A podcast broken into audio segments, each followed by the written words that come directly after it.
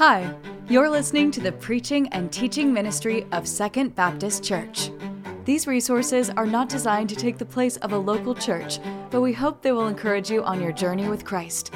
For more information about how you can connect with the Second family, visit mysecond.family. This sermon was delivered live at our West Conway campus. Thanks for listening.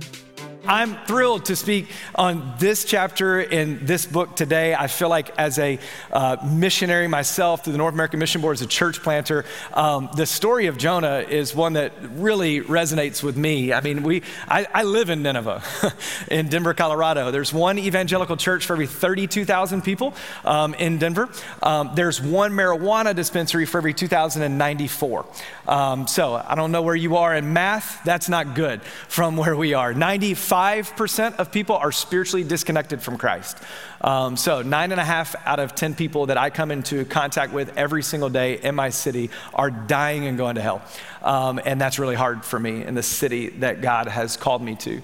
Um, and I think this morning, what we're going to see as we kind of roll through Jonah 3 and 4 is we're going to understand that the, the biggest thing for us to understand in, in dealing with people and in dealing with stories like this is the truth that why we act always determines how we react. Why we act, why we're doing something determines how we're going to respond, if you will. Uh, have you ever noticed that when people are trying to sell you something, they immediately come up, they're like, You've got to do this. You've got to buy this thing. You've got, to. that is the complete wrong approach. Because I'm sitting there like, I, I ain't got to do nothing, right? Like, I don't, no, I don't have to do this. It's because we're trying to sell with the what instead of the why that we're going to do something, right? People don't have to buy into what you're doing, but they could immediately buy into why you are doing it. If you're a reader, there's a great book by an author named Simon Sinek. He wrote a book called Start with Why that talks about the very nature of all of this. The why behind the what is what engages other people. Um, I, I would say it this way I'm a, um, I'm a big I hate to admit this, but I'm a big Lululemon fan. Like that's right. The college kids are laughing at me. It's good, but I'm a big Lululemon fan, and so I could look at you and say, "You've got to buy Lululemon," or I can look at you and say, "Have you ever needed quality clothing? Have you ever needed some just real quality clothing that lasts a really long time? That, that whether you're going from the workplace to athletic leisure type of events that you can have the flexibility to wear the same thing while still looking classy and simple at the same time? Uh, have you ever needed clothing that allows you to pick from anything in your closet because this color schemes match in a way that's easy and you don't have to make those decisions? Have you ever needed clothing that just made you feel like a million bucks when you were wearing it? Lululemon is for you. I am not, an, I'm not a brand ambassador for Lululemon, but I do love Lululemon clothes. Start with the why, not the what, because why we act determines how we react.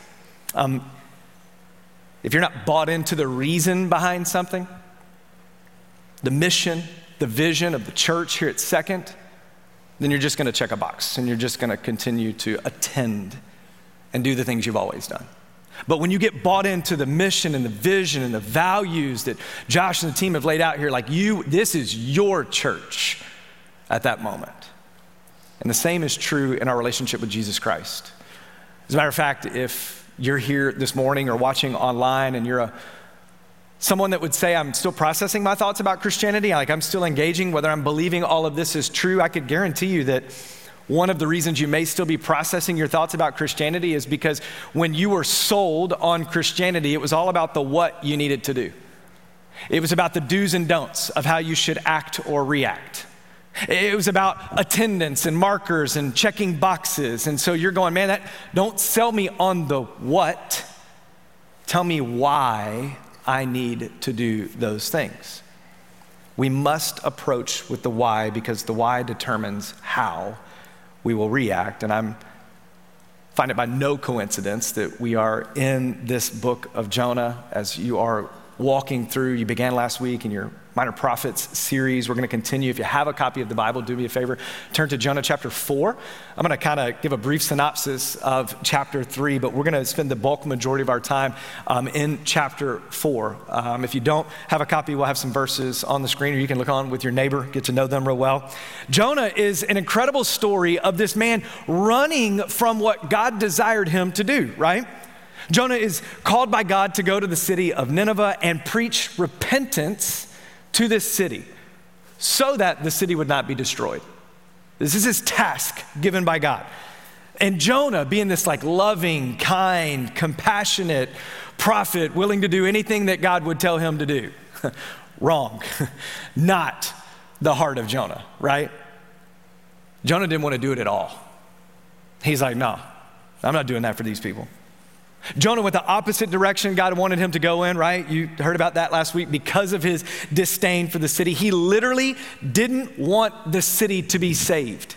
I mean, think about this. A prophet of God didn't want the city to be saved. This is who we're dealing with in this story. And then he tries to run from the presence of God. Can I tell you something? I don't know what God's calling you to do right now. You can't run from the presence of God. You might as well just wrestle with it. You cannot run from the presence of God in your life. You cannot run from what He is calling you to do. You will ultimately have to deal and contend with Him. Jonah gets on the ship, as you know, he's, he's on there, and because he's on there, the Lord sends these great winds, right? These people find out that it's Jonah, so they're like, hey, bro, you gotta go. And so they throw him overboard. He's in the belly of a fish for three days and three nights, and Jonah cries out to God to help him. And guess what? The fish spits him out because God heard his prayer. And guess what? Jonah still had to do what God called him to do. we can pray for relief, we can pray for all of this kind of stuff, but we still have to contend with what it is that God is asking us to deal with. And so Jonah goes reluctantly to the city of Nineveh. I often, when I read this, I think of Jonah as my kids. I've been married for 15 years. Um, I have four children, three boys and a daughter. Um, the three boys do a lot wrong. The daughter's never done anything wrong in her life. She never will do anything wrong in her life as far as I'm concerned. She just turned six this week. We're 13, 11, 9, and 6. They're a ton of fun.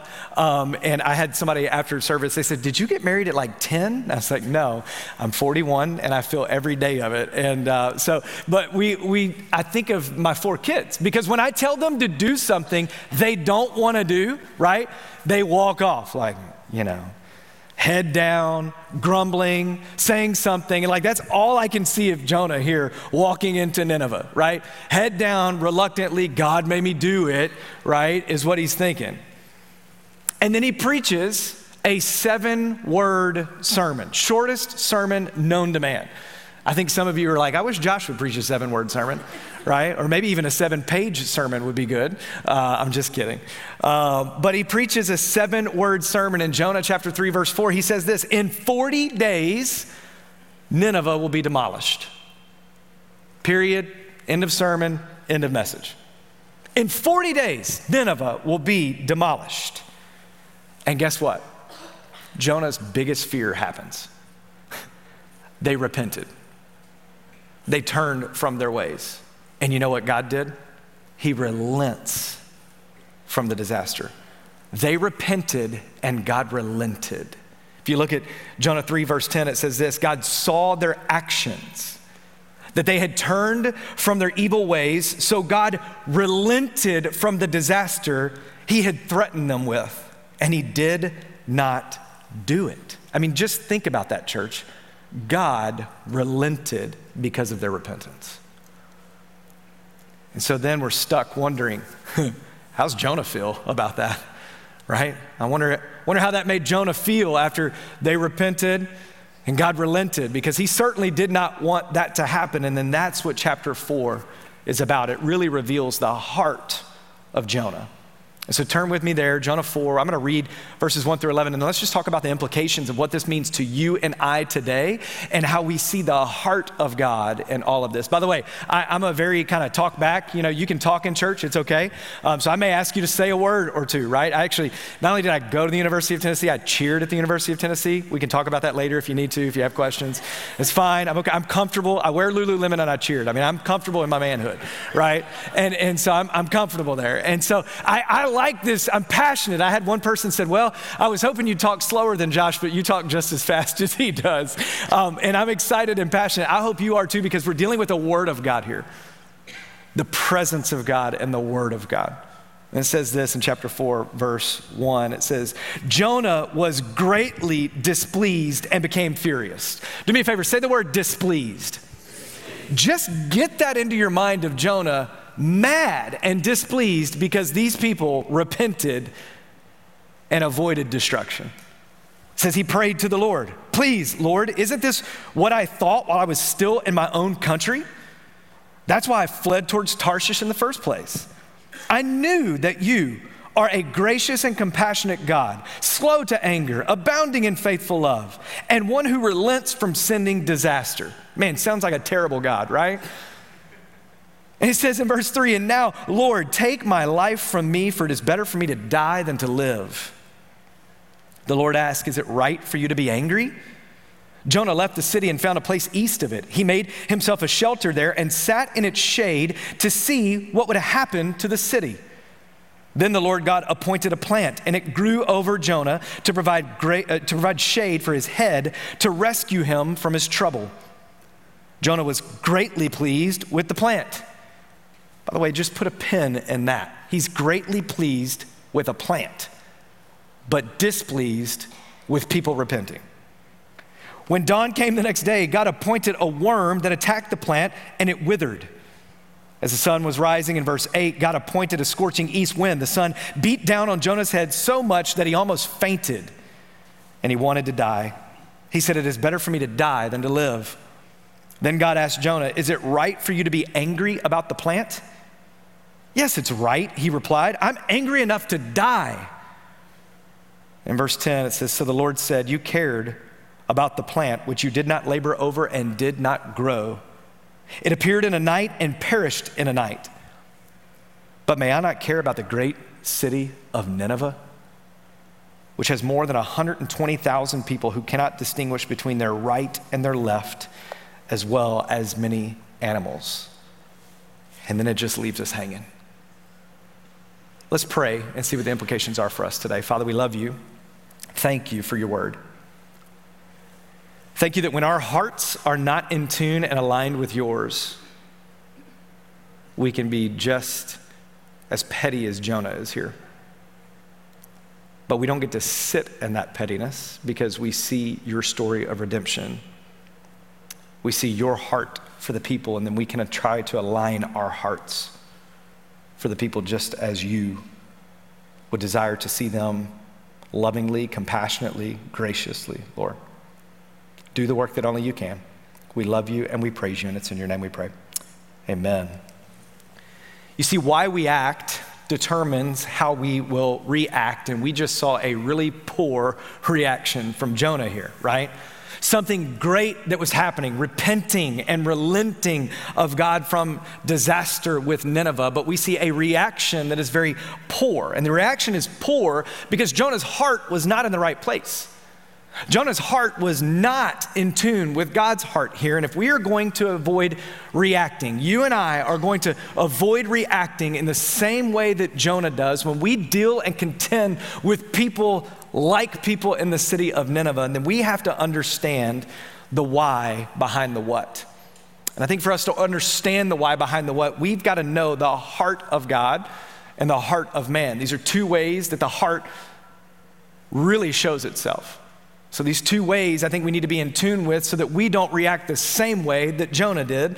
The first way is this God's heart, the one that we should strive to live towards, is wrapped up in people. God's heart is wrapped up in people. Listen, Jonah is not the main character of this story. I think far too many times we see this story and we think of Jonah and we are talking about him and we judge him for the way he reacted, but Jonah is not the main character of this story. God is. God is the main character, and the people of Nineveh are also the main characters. You see, this story is a story about the redemption of God. Too often we look at it as just Jonah, but this is a story about the redeeming nature of the God that we serve. That no matter how far people are, no matter how wicked they may seem, no matter how many people want to see them destroyed and not even taken care of, they are not too far from the outstretched hands of God. That's the story that we see here. They are not too far to be able to repent and turn from their wicked ways and to walk with God as the people of Nineveh are shown to do here. You see, this is ultimately a story of God redeeming the world. You see, God's heart is wrapped up in people. God's heart is to redeem the world. That's the nature of the God that we get a chance to serve. It's wrapped up in people that are far from Him, and this has been the case from generation to generation. And it was the case with you at one point if you're a follower of Jesus. God's heart was so wrapped up in you that you were far from Him that He saved you. And we cannot forget that when we read the story of Jonah. Look what God says in verse 11 at the very end. It says, So may I not care about the city, a great city of Nineveh, which has more than 120,000 people and who, not can, who cannot distinguish between their right and their left, as well as many animals? You see, God cares, God loves. His heart is wrapped up in people that are far from Him, doing things against His very nature is the story of Jonah. And, and, speaking honestly for a moment, this goes against every atheistic conversation that we have. I live in a city where 95% of people are spiritually disconnected from Christ, so I have multiple conversations about God and who He is. And a lot of times, more times than not, some of the conversations that I have are hey, how can God be a loving God and this happened to me? How could God be a loving God and my family walk through cancer like this? How can God be a loving God and we see all the destruction that is going on around the world? This is where the world is thinking. They are imagining God being a loving God and only good things happening. It's been the case for a long time. One of the most noted uh, atheists that we would know would be a man named Richard Dawkins. This is a quote from Richard Dawkins about the God of the Old Testament. He says this The God of the Old Testament is arguably the most unpleasant character in all fiction. Okay, he started off like that. Jealous and proud of it, a petty, unjust, unforgiving control freak, a vindictive, bloodthirsty ethnic cleanser, a misogynistic, homophobic, racist, infanticidal, genocidal, filicidal, pestilential, megalomaniacal, sadomasochistic, capriciously malevolent bully is who he thinks the God of the universe is. And to that, I would say that he's probably never read the story of Jonah. He's probably not picked up the scriptures and seen the loving, compassionate, caring hand of God all throughout it. He's never experienced or thought about the own grace upon his own life that was undeserved and unwarranted. You see, we see an entirely different heart of God in all of the scriptures. In fact, we know that God is none of those things. He takes an evil and a wicked Nineveh and relents from disaster because they repented. None of us deserve the grace of God. In fact, if we read this story and we start to think about people that are really far from God, Ninevites, we have forgotten how much the gospel actually means to you and I. If we only read this story and we think about people that can be turned from their wicked ways and come to know God, we have forgotten that we were those people with those wicked ways that God saved. And we see that God's heart is wrapped up in redeeming people, no matter how far they are from Him. So much so that He sent His only Son to die a death He didn't deserve, to redeem and to justify freely. And that's true no matter how far you are from God. I think the question we have to ask in this story of Jonah and these Ninevites, the story of God and his redemption, is is your heart wrapped up in people the same way that God's is?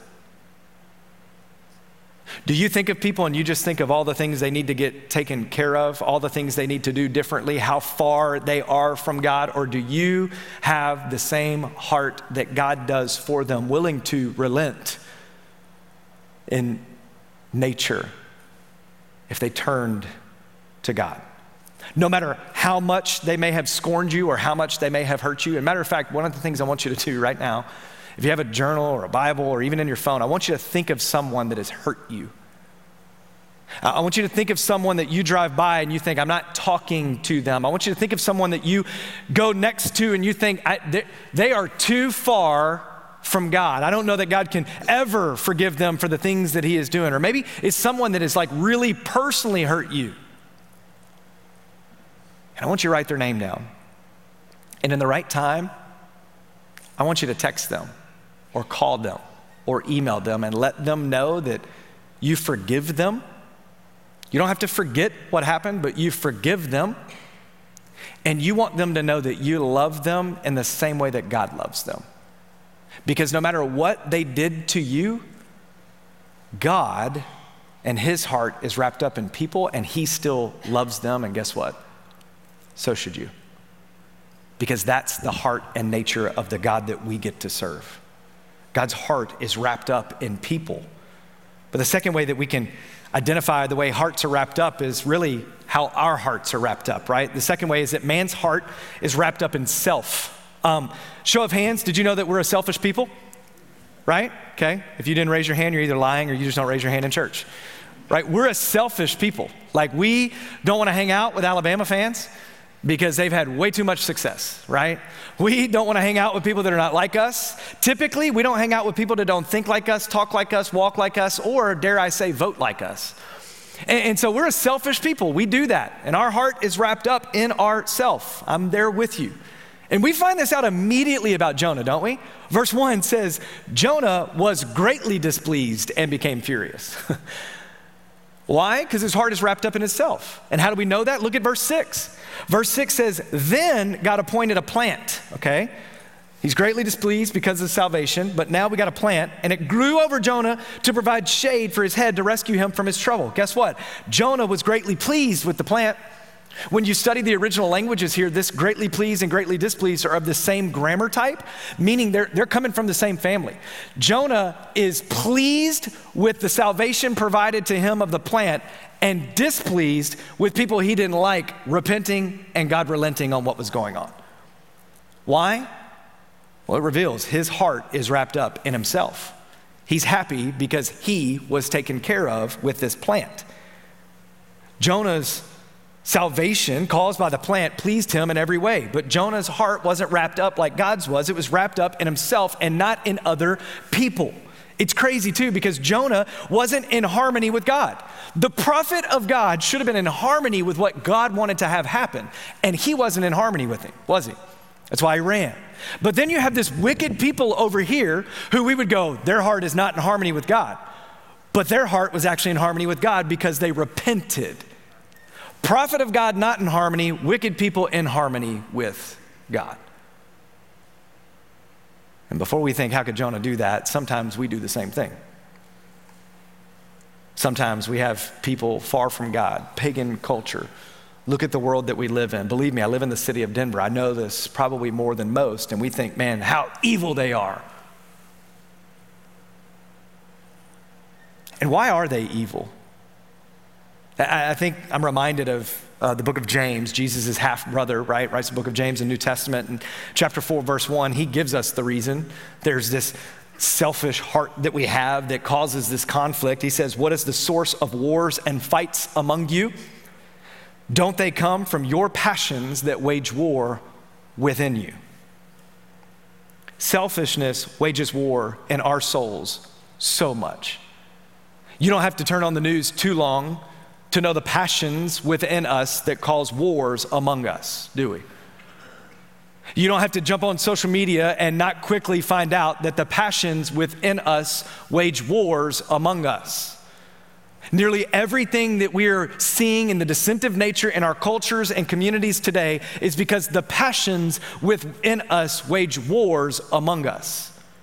At the end of the day, yes, I'm going to do the things I've given the right and ability to do here on earth, but my focus is the kingdom of God first. And I'm going to focus on that fully and wholly until my city comes to know the Lord Jesus Christ. And I can put away some stuff of the day so that I can focus on the things of tomorrow. But the passions within us, cause wars amongst us. We hear things like, I want, I need, I should have had, it should have been me instead of them. Why are they getting this? Why can't I do this? For those married in the room, we knew that when we tried to come together as one flesh, right? I'll stay on the clothes line since I talked about Lululemon earlier. I, really don't have a problem with clothes, but it's just an easy one, right? I remember when we got married originally, right? I'm, I'm single, I've got an apartment, I got a house that I lived in, you know, a couple different times. I've like, like this closet, I could put whatever I wanted to in there, right? Sporting gear, guns, clothes. It was my closet, I could do whatever I wanted to, right? And then I got married. And some ladies are laughing in the room because I realized that like I have this room that's like this big, right? And then all of a sudden it's like, hey, can you put your stuff over here in this corner? Right? I think at one point my wife even asked me if I could just put stuff in chest of drawers, like don't even use the closet, right? And immediately, like I'm bowing up, you know. I'm like, man, this my selfish heart came out of like, man, this is this is mine. This is 50-50, right? Or how about those of you with kids? If you have kids, um, my kids are great. They love sports. Um, they are incredible students. Um, they love the Lord Jesus. All but one of them, so far, our youngest, knows Christ, been saved and baptized. Um, but sometimes when I'm watching football on Saturday, they want to do stuff like throw the football or go play baseball or dad can you shoot basketball with me don't they know that i want it's a one scored game with three minutes left it's almost like they do know and they're testing me right and how selfish am i to think this is about me watching this game this is about me wanting to do what I want to do when I've got kids yearning to spend time with their dad. We're selfish people in nature. You see, what I realized in this story is that Jonah wanted grace for him, but he wanted justice for them. He wanted grace for himself, but he wanted justice for them. You ever been there? You ever thought, man, those people, those wicked people in that neighborhood, that person, right? They deserve this. But hey, Lord, if you'll throw me a little grace over here in this thing that I did, it'd be all right.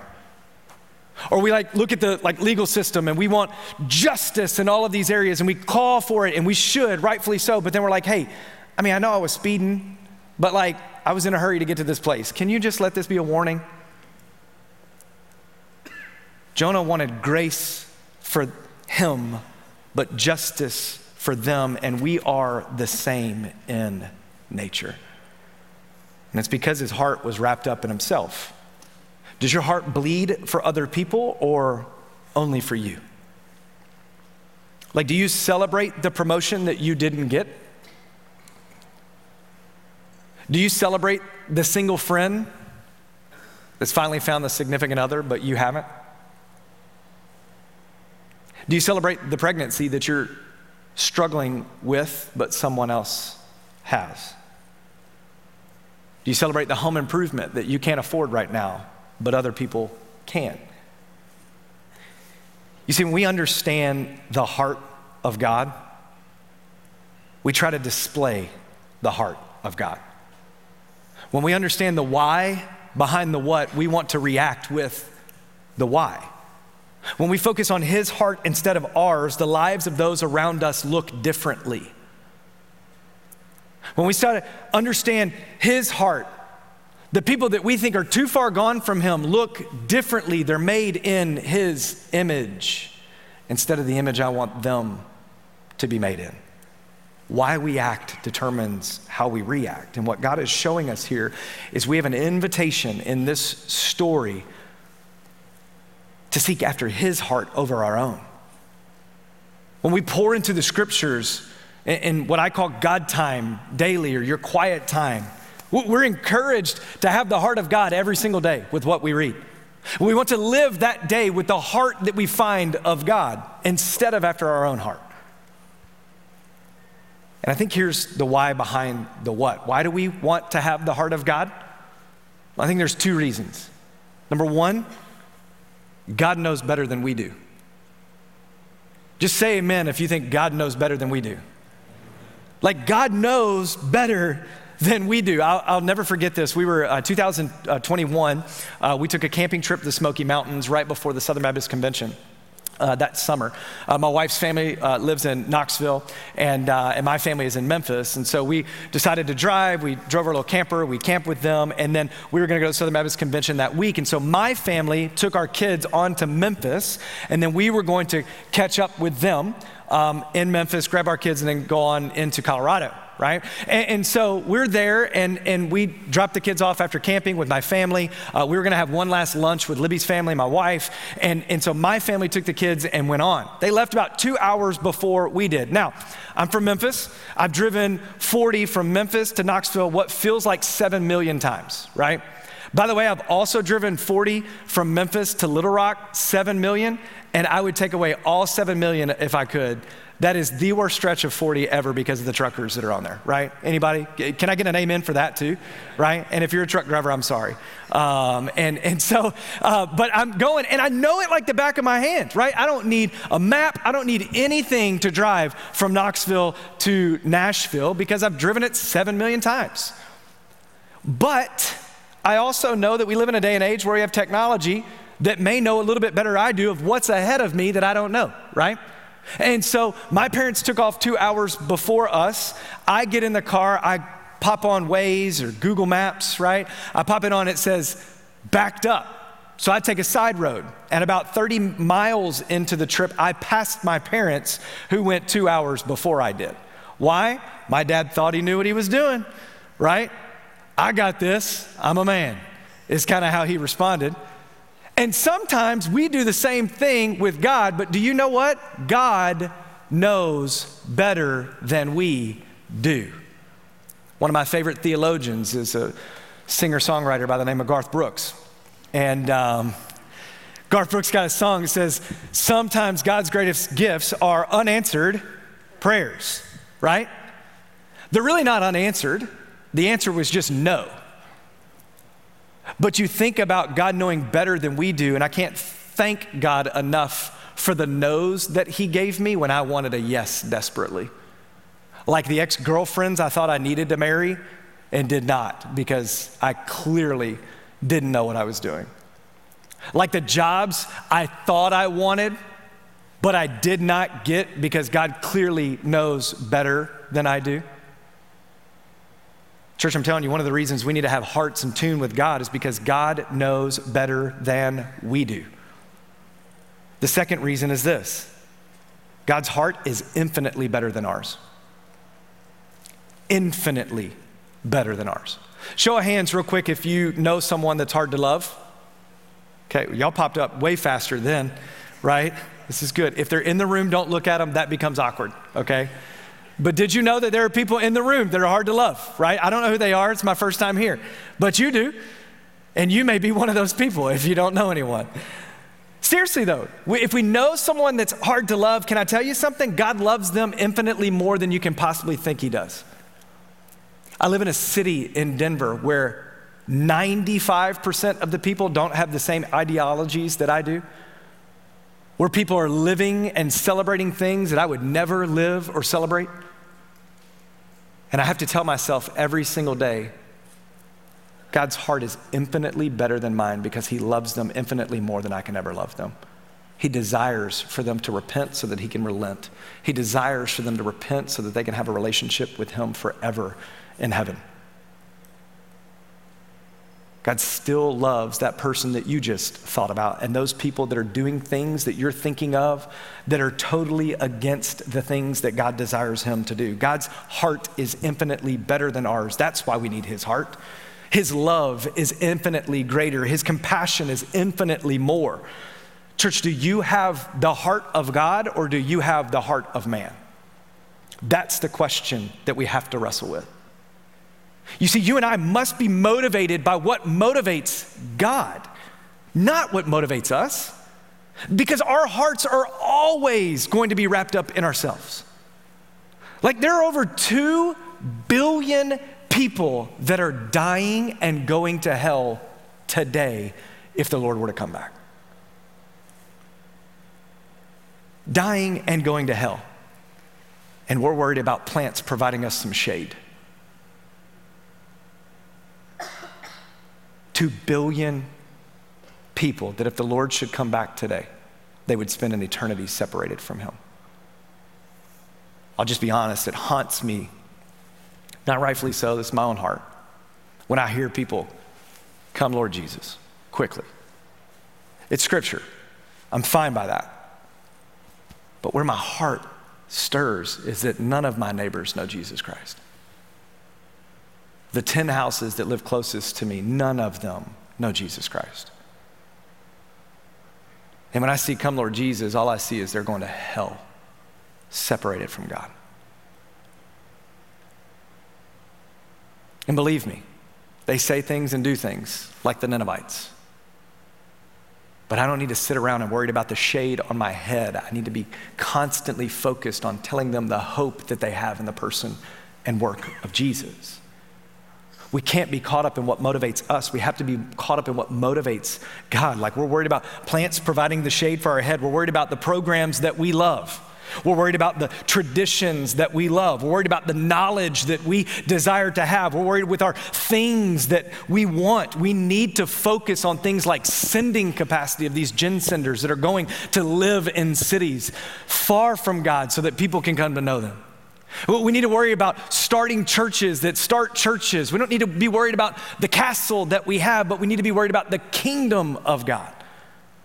We need to be worried about sending missionaries and raising up the next generation. We don't need to look at the next generation and say, well, they're not ready. We need to send them. We need to raise them up. We need to lead them. We need to develop them. We need to encourage them and send them out into a city that desperately needs them here in Conway, Arkansas.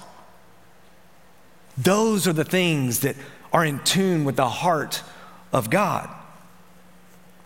And what we see from this story is that God doesn't just want your obedience. He doesn't just want your church attendance. He doesn't just want you to check a box and do the things He's asking us to do, but He wants your heart, church. He wants you to love people that are far from Him in a way that you've never loved them. He wants you to pray for people that are far from Him that you would never even want to begin praying for. He wants you to have a heart that is in tune with His. That's the why. Jesus has so much more in store for us when our hearts are in tune with His instead of our own. The question we have to ask ourselves as we get ready to respond here is Is your heart wrapped up in you? Or is it wrapped up in others? Are you more concerned about the people that think like you, vote like you, walk like you, talk like you? Or you desperately want to see people that are far from God saved? Raised up to walk in newness of life, encouraged, equipped, living a missional life in the communities that God calls them to, and helping other people hear the gospel for the first time. One of the things we say at our church every week is the gospel came to me on its way to someone else. The gospel at some point came to you on its way to someone else. Who is that someone else? Is it people like the Ninevites that you don't want to engage with? Is it the person that God brought to your mind earlier that you need to text?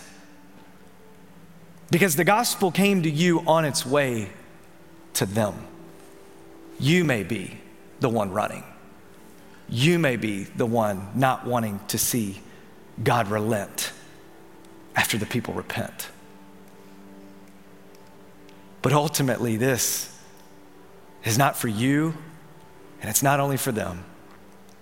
It's about the praise and the honor and the glory we give God because of the redeeming nature that He has, that He gave us in the person and work of Jesus Christ. By the way, church, you want to talk about sacrificing for people that weren't in, in need of sacrificing for? That's God sending His only Son, Jesus, to die a death He didn't deserve.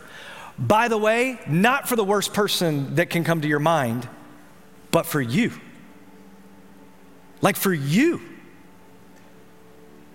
And if we've forgotten how far from God we were and how much we needed and still need the gospel, then our heart is nothing more than wrapped up in ourselves. So the question is is our heart wrapped up in ourselves, or can we have the heart of God living and leaning into the gospel of Jesus Christ Jesus dying on a cross because we put him there with our sins, buried in a tomb, and risen on the third day, so that if we believed, if we ask him to forgive us, he was faithful to do so. And if we ask him to lead our life, he would do it. And we have a right relationship with him forever in heaven. If we repent, he relents from the destruction that we were headed towards. That's the story of Jonah. That's the story of having a heart wrapped up in the heart of God. Thank you for listening to the preaching and teaching ministry of Second Baptist. We hope that we will see you in person this next Sunday. To find more information about service times, location, and ministry offerings, visit mysecond.family. Thank you for listening.